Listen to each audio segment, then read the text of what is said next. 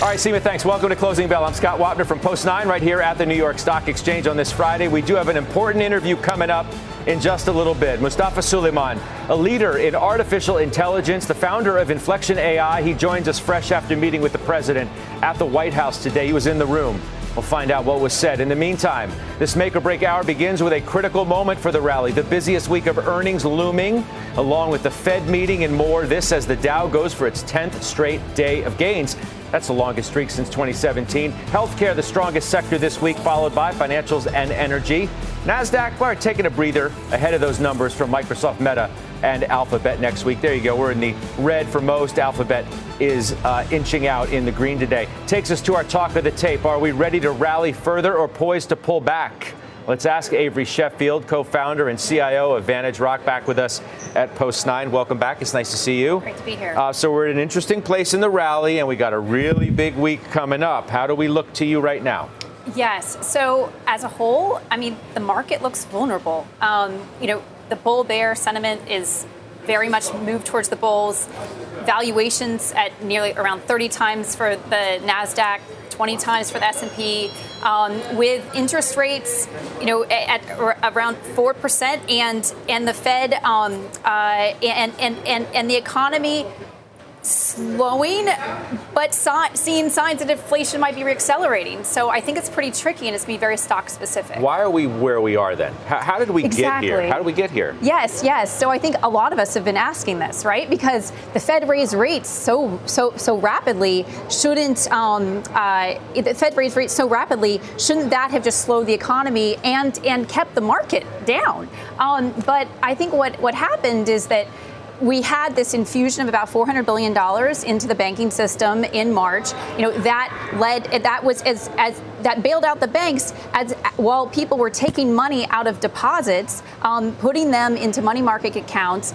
That I think was the foretell of of um, money getting into the credit markets, bringing credit spreads down, which loosened financial conditions. The market saw this and said, "Oh, if credit spreads are down, multiples should go up." At the same time, the Fed was having an impact on slowing inflation. Right? We've been seeing decelerating inflation almost everywhere in the economy, and so the market also saw that and said, "Oh, Fed rate cuts ahead." I mean, they're still priced in, you know, for beginning early next year. And so they thought, well, the multiples can go up. The issue is that the market itself has a reflexive feedback loop, and the market going up actually starts to loosen financial conditions along with credit spreads, which um, you know I think puts us in a tricky place. But I think that's how we got to where we are today. Maybe we were just miscalculating all along how strong we were going in. Thus, we're going to be better off on on the way out.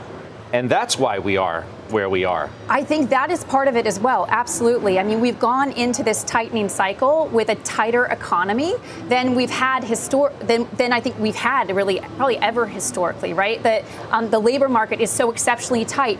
Goods like like autos were were at, at production lows, right? Housing inventory is very low. The housing market tight now because of higher interest rates as well. But we've gone into this from such a tight place. The labor market again so tight that it actually you, you, you need a lot to upset that and instead we actually got an infusion of capital.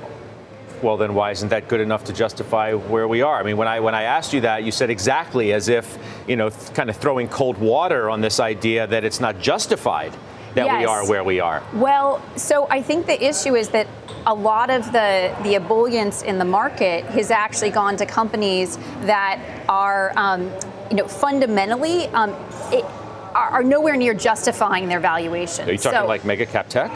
Certainly, mega cap tech is part of that. You don't Absolutely. think they're just? You don't think they're in any way justifying their valuations? All I right, think let's go. I, let's, I always say get, like there are certain mega cap tech companies that I think could justify their valuations. There are others that are probably that are probably quite stretched, and actually even outside of mega cap tech I, I think it's it, the valuations are worse, right? You get into areas like enterprise software, other growthy companies, in you know valued anywhere from 10 billion to you know 100 billion dollars. Um, va- valuations are very high. So you have what you've had this year is just massive multiple expansion without the earnings growth justified in most cases. Yeah, I know, but don't you in, in the kind of names we're talking about because of what's happening with AI and the narrative around that?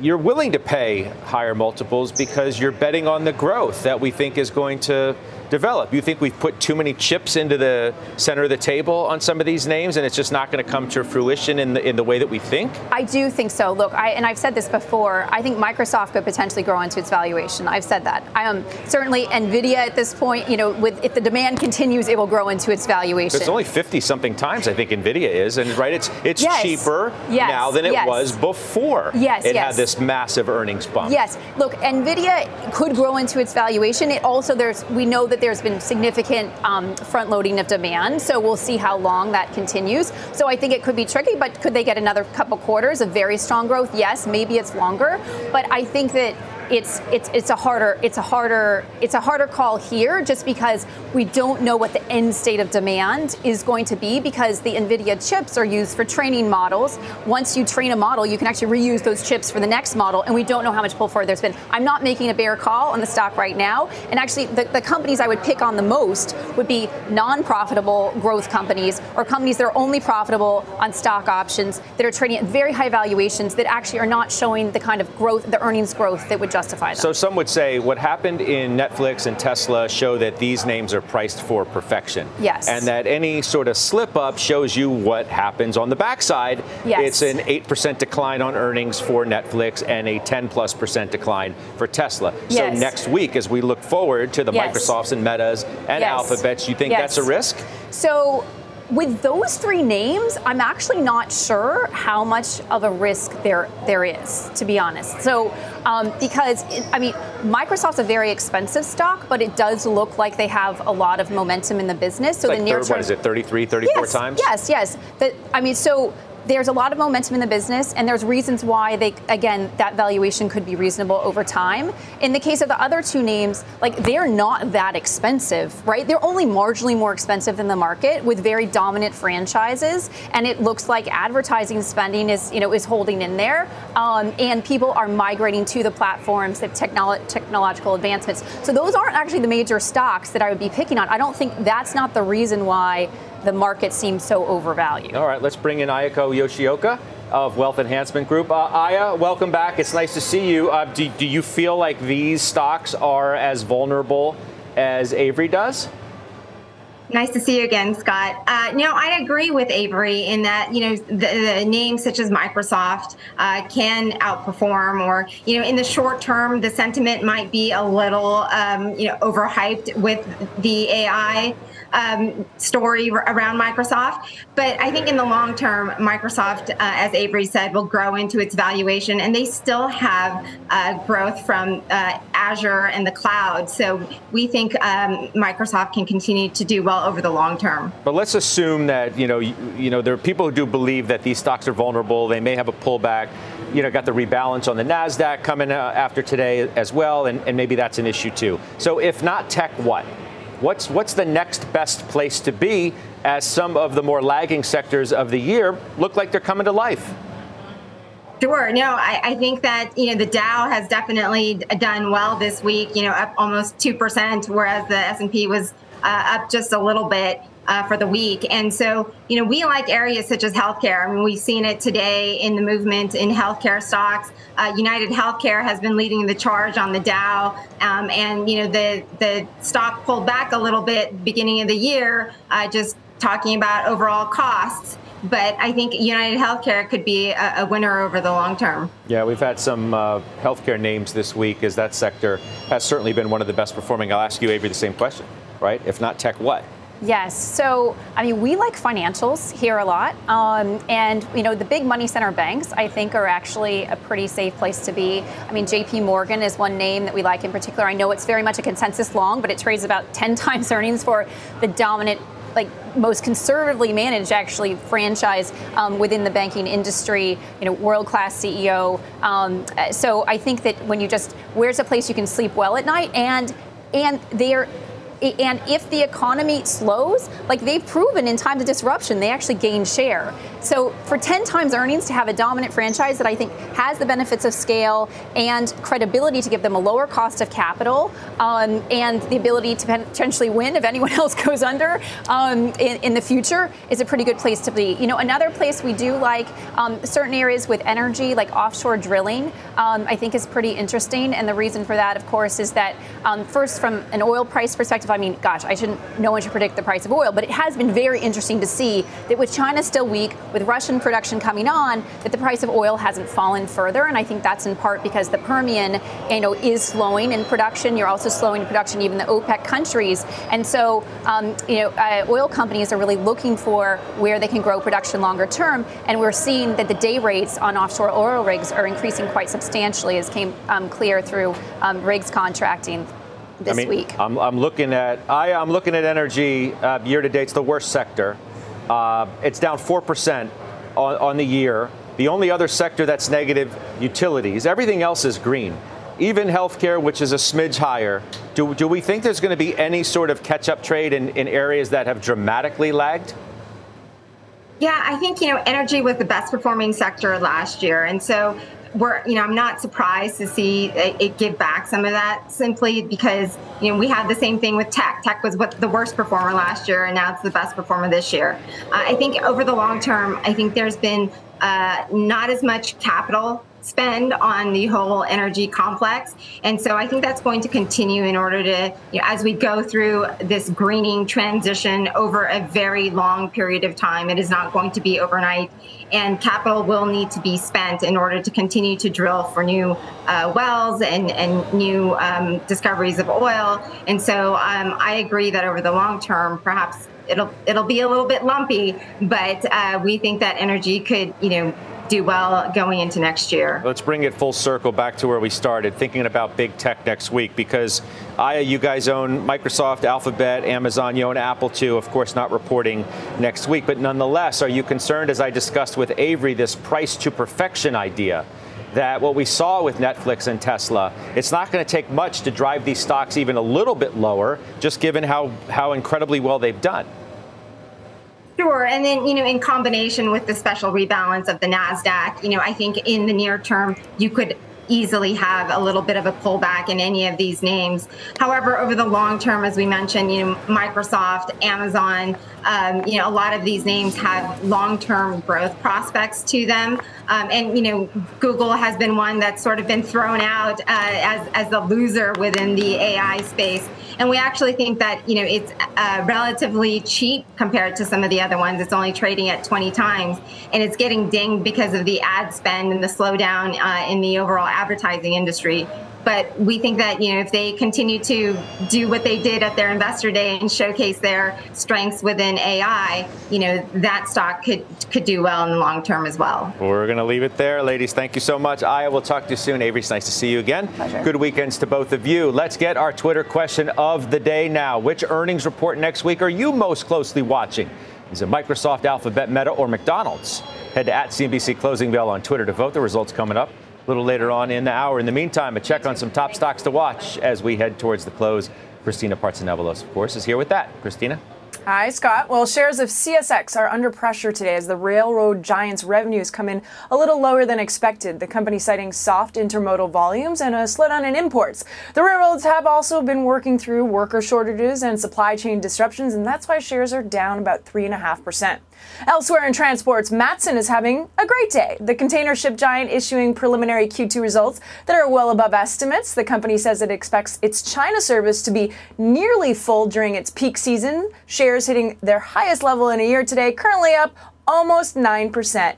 Happy Friday, Scott. I'm out of here. You. All right, Christina, you have a good one. Christina Partsinevelos. We're just getting started.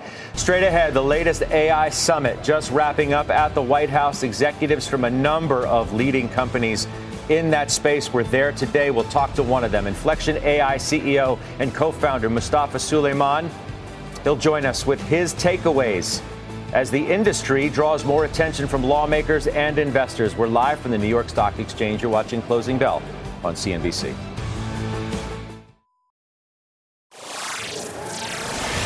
We're back. Leaders in artificial intelligence just wrapping up a key meeting on AI safety with the Biden administration. Among those committing to secure their platforms were Microsoft, Alphabet, OpenAI, and our next guest, Mustafa Suleyman. He's the co founder and CEO of Inflection AI, also co founded DeepMind, which was sold to Google back in 2014. His book, The Coming Wave, out in September, joins us now from the White House lawn. Nice to see you again. Thanks for being with us. Great to see you, Scott. It's good to see you. Yeah, what's your sense on how this went today? It's been a really good meeting, actually. I mean, this is the second meeting we've had in three months, and uh, this time round, President Biden laid out a set of initiatives that we've all signed up to. One of those is red teaming our models. That means adversarially testing them, putting them under maximum pressure, just like people do in the security industry to find bugs. And then when we learn about how those models have found weaknesses, we share them with uh, you know, otherwise our competitors. And, and that's actually really great for safety and trying to improve how this new wave of AI turns out. Nothing today, though, comes as binding. So, what's your sense on to, you know, what was talked about today will actually be followed through on? Right. Well, we've committed publicly now to having external audits um, and sharing the lessons of those audits with everybody else. And so at the moment, obviously, that isn't a binding regulation, but it's a serious commitment that we're really committed to. And all of the seven biggest AI companies that are building very large language models have signed up to this together. So I, th- I think it's an important step forward, but you're right. I mean, it's just the beginning. The, the Commerce Secretary was on the network uh, earlier today. She called this meeting today, quote, a bridge to regulation that will ultimately come out of Congress. You yourself just mentioned regulation that may come out of it. What do you think that's going to look like, and what role do you think Congress should play here? That's right. So we, we met with the president today, and, and he said exactly the same thing. I mean, this is a, a step towards regulation, and regulation is going to be required if we're to provide more access to the way that we train these models. What is the data that sits inside of them? How big are they? And what are their capabilities? Um, and so those are the kinds of things that I would expect to see in regulation over the coming year or so. We've obviously been really trying to emphasize that it's important that we enable innovation and creativity to go as fast as possible here. Uh, and I think everybody is aware of that. The Commerce Secretary, Gina, was there today too, and she stressed that to everybody at, at the same time. We keep focusing on what's happening here in the United States, but I'm wondering how you think uh, our viewers, investors, and the like should be thinking about this, what essentially is a global race for this new technology. And as other company, uh, countries look to develop their uh, own models, how are you thinking about the risks associated with that? You're totally right. I mean, uh, the great news is that we're a long way ahead in the US and in the West more generally um, but obviously, that lead won't last forever. Everybody else is uh, also trying to build cutting edge AI models. And I think the good news is we have the opportunity to set standards and try to define culture. What does it look like to get the best out of these models, really make them deliver value for us and turbo boost productivity, which is obviously what we already want. But at the same time, how do we put guardrails around it? How do we create transparency? How do we make sure that they always operate within the boundaries that we set uh, for them as, as humans? And I think if we get that right over the next 18 months or so, that will set the standard for the way that the rest of the world, uh, you know, generally has to abide by. Do you think the global nature of this brings with it increased security risks, whether it's around cyber or it's just simple intelligence? Yeah, absolutely. I mean, the cyber risk is going to be elevated over the coming years. There's going to be nation states and other actors that will try to hack at companies, uh, you know, that have access to these models and try and steal the weights, the the underlying, you know, P, core, core piece of software that is actually relatively transferable. And so, you know, the cyber risk here is pretty significant. It's something we're going to have to pay a lot of attention to. Maybe not something is, you know, uh, a matter of national security, obviously, like the ones we're talking about now. But I'm interested in your take on what's happening from a copyright standpoint. In the lawsuit that was filed by the comedian Sarah Silverman against OpenAI and, and Meta on that very issue, how should we be thinking about uh, what is the property, essentially, the intellectual property of others being stolen? I completely understand the concern. A lot of people have raised that there, and I, th- I think there's two camps here. There's data that's made available on the public open web uh, that has been crawled and searched, like you know a blog post that you post and so on. And then there's other data which is you know subject to paywall, or maybe it's in um, you know a kind of another form like a book or so on you know, that's obviously in different class here. So I think that we're going to shake this out over the next few years and it's going to pass its way through our institutions and culture and we'll figure out what the right kind of norms are uh, eventually. We've been so focused too on the companies that are in the lead or trying to be in the lead, those who have uh, or at least have been said to have fallen behind. I, I, think of Alphabet. We mentioned Google obviously buying DeepMind uh, some years ago. The word on the street today is that Sergey Brin is back at Alphabet in the trenches, so to speak. Uh, you're smiling. What's your what's your take, and, and what does that mean to you? I've, I've heard that too. Obviously, I've still got lots of friends there, and uh, it sounds like Sergey is certainly turning up to the office uh, reviewing code and you know sitting on hiring committees again. To be quite honest with you, I think that's great news for Google. You know, Sergey's awesome, and so um, they probably need all the help they can get at the moment, and I'm sure he's having a hugely beneficial impact on their progress. When, when you say that, they could probably use all the help they can get in the moment. Do you think this is a, a clear sign? that the company feels like, or at least the founding members of that company feel like it's lost its edge in that regard?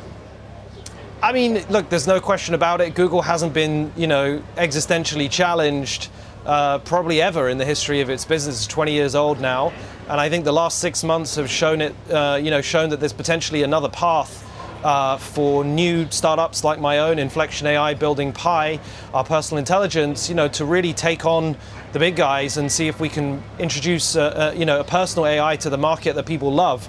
And so, you know, Google's certainly pivoting on a dime to try and respond to that competitive pressure. We're going to leave it there, uh, but I know that this conversation will continue, and I do appreciate you continuing the dialogue with us here on Closing Bell. Mustafa, you be well. Great to see you again, Scott. Take care. You too, Mustafa Suleyman, joining us as you see at the White House today fresh off that meeting with the president. Coming up next hour, Nick Clegg of Meta. He was also in today's meeting. He's going to be live on Overtime. And don't miss that key interview as well. Coming up next, the man behind T. Rowe's Technology Fund shares his strategy for the second half of the year for that sector. Earnings season, of course, about to get way underway. And we'll find out how he's managing the AI mania, his top tech ideas as well. The space is up more than 40% this year. Closing bell right back.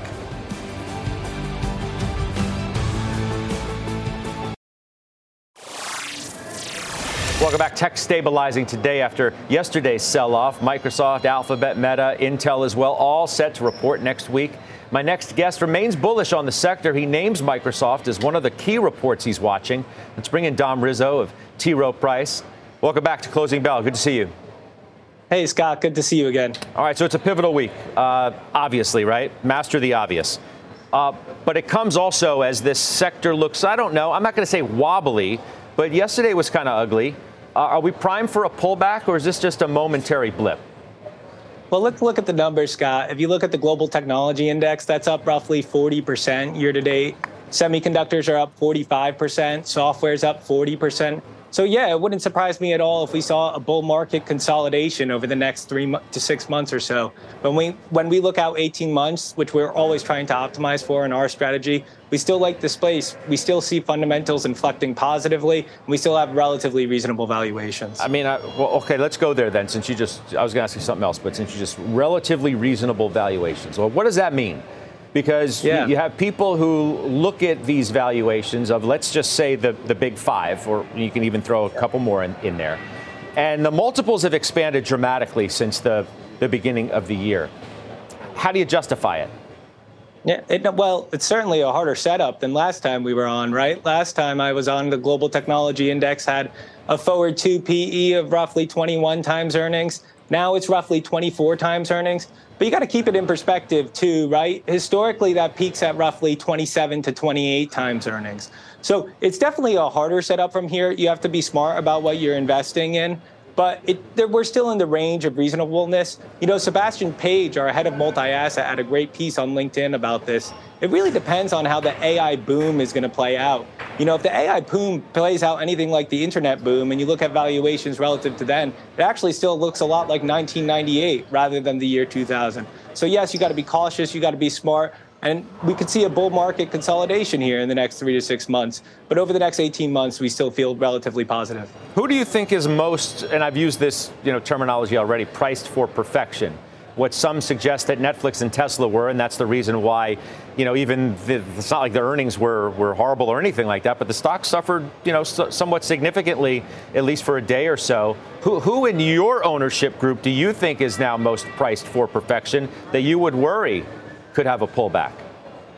Well, you know, again, like I said, a lot of different stocks may may pull back in the relatively short term, but we still feel good on the medium to the long term. Netflix and Tesla are great examples, right? So Netflix actually had very positive fundamentals in the report. I think the the trend on password crackdowns um, is going quite well, and I think that the advertising tier is starting to see some positive inflecting data points. Now the question is, are we going to get more ads in the next quarter than we did this quarter? Who knows? That remains to be seen.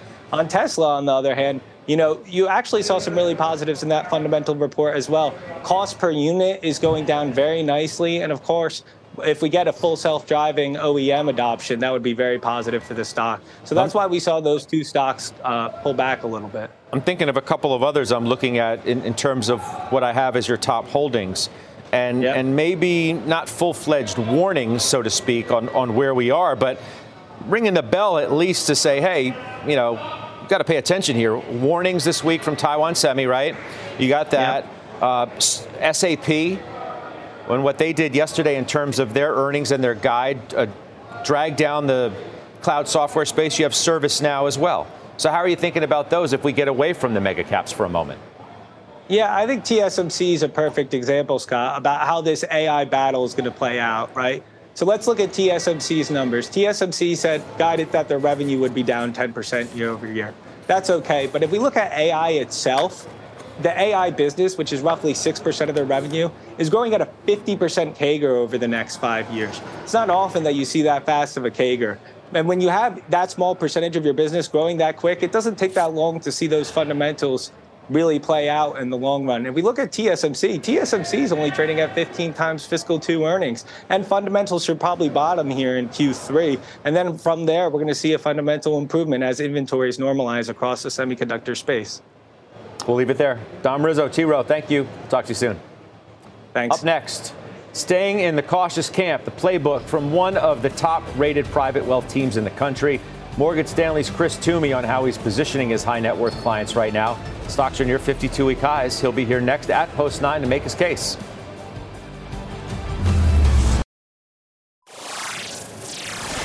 Welcome back to Closing Bell. Dow's win streak, well, it's at risk. Gains are fading in the final hour. We're going for 10 in a row. We're still green. So we'll see what happens over the final 20 or so minutes. Our next guest says it is prudent to stay cautious. Chris Toomey, Managing Director at Morgan Stanley Private Wealth, joins me now. Welcome back. Thanks for having me. See, I, I got to tell you, I was wondering. I was like, okay, Toomey's going to show up. He's going to say, I've turned. No. I'm bullish.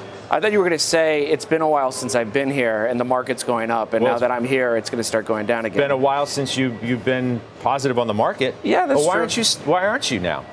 I mean, look, I think it's a question of a Wall Street adage: were we early or are we wrong? and either way, we're wrong right now. The market's gone up dramatically, but if you, if you look at uh, earnings year over year, they're down about four and the market's up over 16 percent.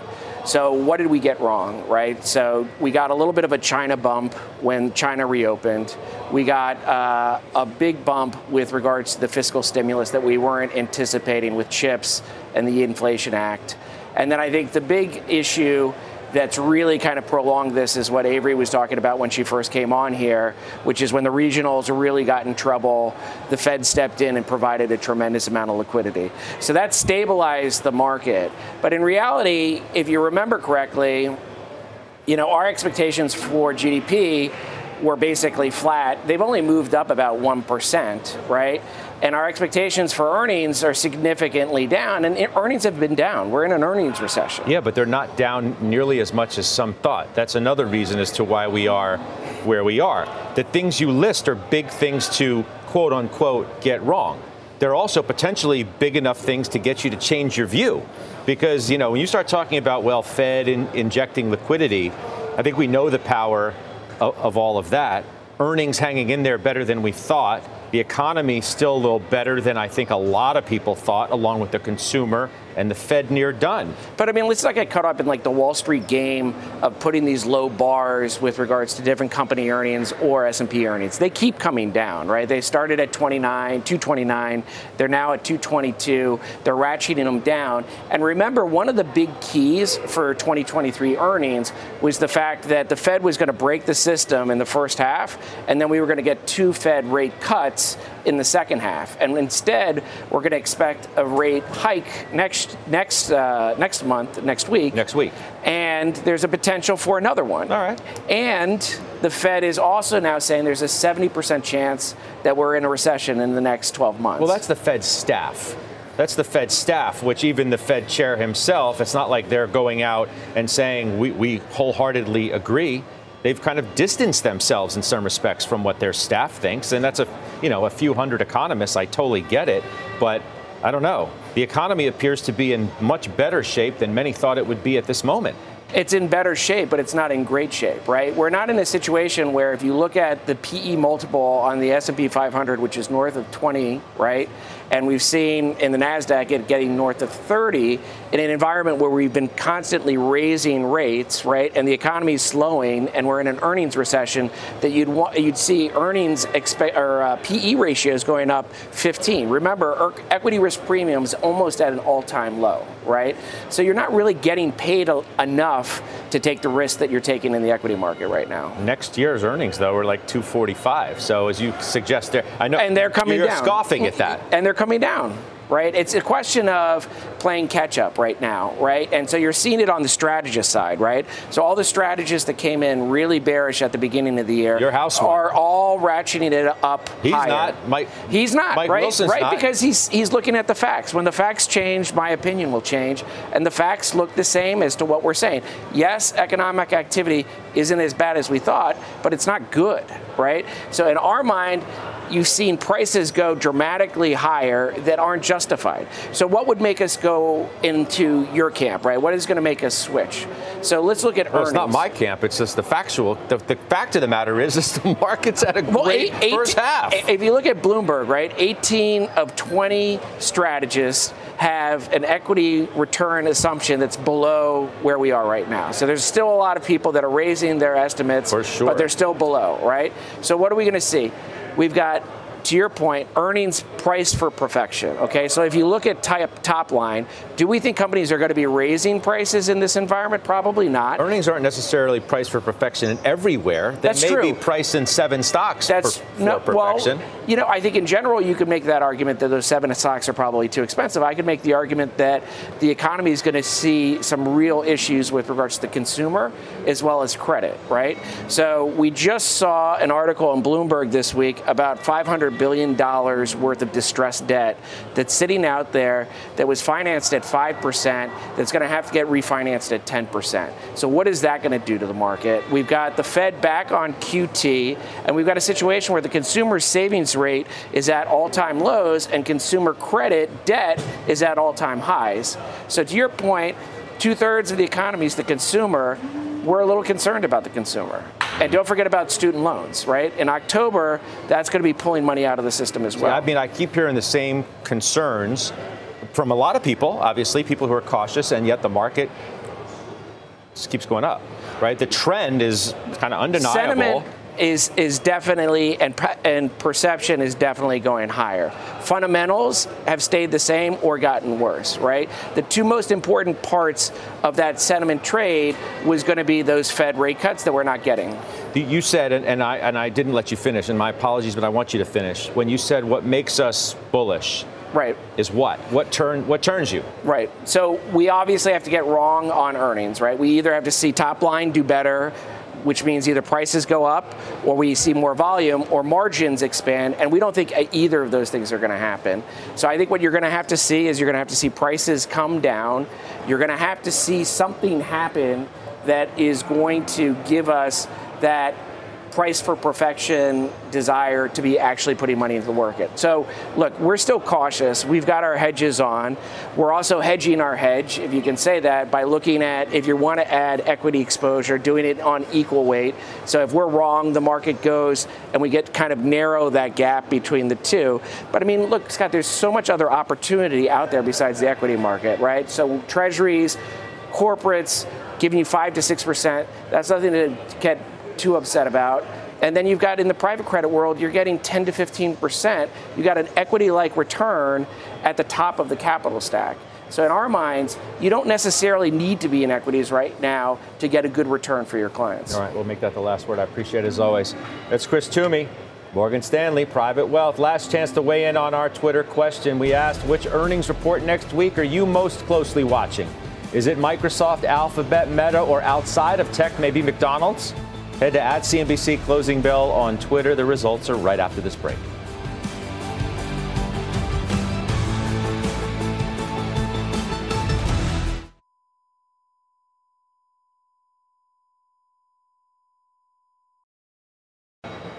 We're back in a quick news alert. We have the Wall Street Journal reporting Spotify is planning to raise the price for its premium subscription by a dollar. The ad free plan would rise to $10.99 in the U.S with other key regions likely to follow in the months ahead.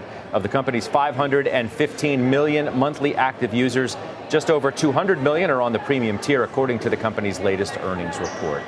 Let's get the results now of our Twitter question. We asked which earnings report are you most closely watching next week? Microsoft, the winner, near 45% of the vote, followed by Meta, and then Alphabet, and then McDonald's. At the bottom, coming up, new CNBC reporting on Disney's search for a strategic partner for ESPN. Our Alex Sherman breaking that story today joins us next with the details as well, sending the shares higher by about 1% late in the session. We'll take you inside the market zone next.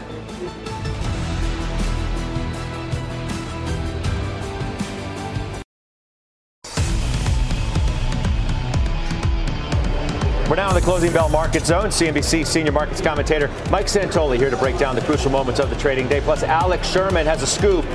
It's about ESPN. That is moving Disney stock. Kate Rooney on American Express earnings and what they could mean for the consumer. Mike, we're going to battle it to the end to yeah. see if we get 10 in a row for the Dow. We will. Um, and, you know, I don't know that the stakes are that high about it, except it is uh, underscoring the fact that dull grinding markets that go that inch higher tend to be a bullish setup. And even though we're getting a little bit extended, something's going to come along uh, to cause some uh, a little bit of disturbance. I don't really see it being uh, the consequential top of any sort, at least not right now, at least not what the market is telling you. You know, I do think there's a chance we get blinded by the year to date numbers. Uh, you know, NASDAQ 100 up 40 plus percent.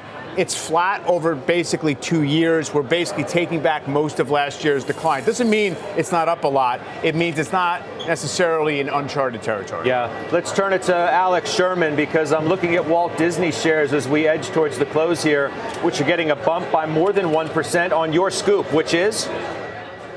The scoop is that Disney has held talks with the NFL, the NBA, and Major League Baseball in terms of becoming a strategic partner in ESPN. This kind of dates back to last week when Bob Iger spoke to our David Faber and mentioned that he had had sort of preliminary discussions about a strategic partner for ESPN. The speculation at the time was that maybe he was referring to a big tech company or another media company. Um, but I'm reporting today that those discussions really have actually been with the leagues themselves, which makes some sense in that the quote that that um, Bob Iger used to describe why he wanted this was he was looking for a partner to bring either distribution or content. Well, who owns the content? The leagues own the content. So that makes the most sense as a content partner.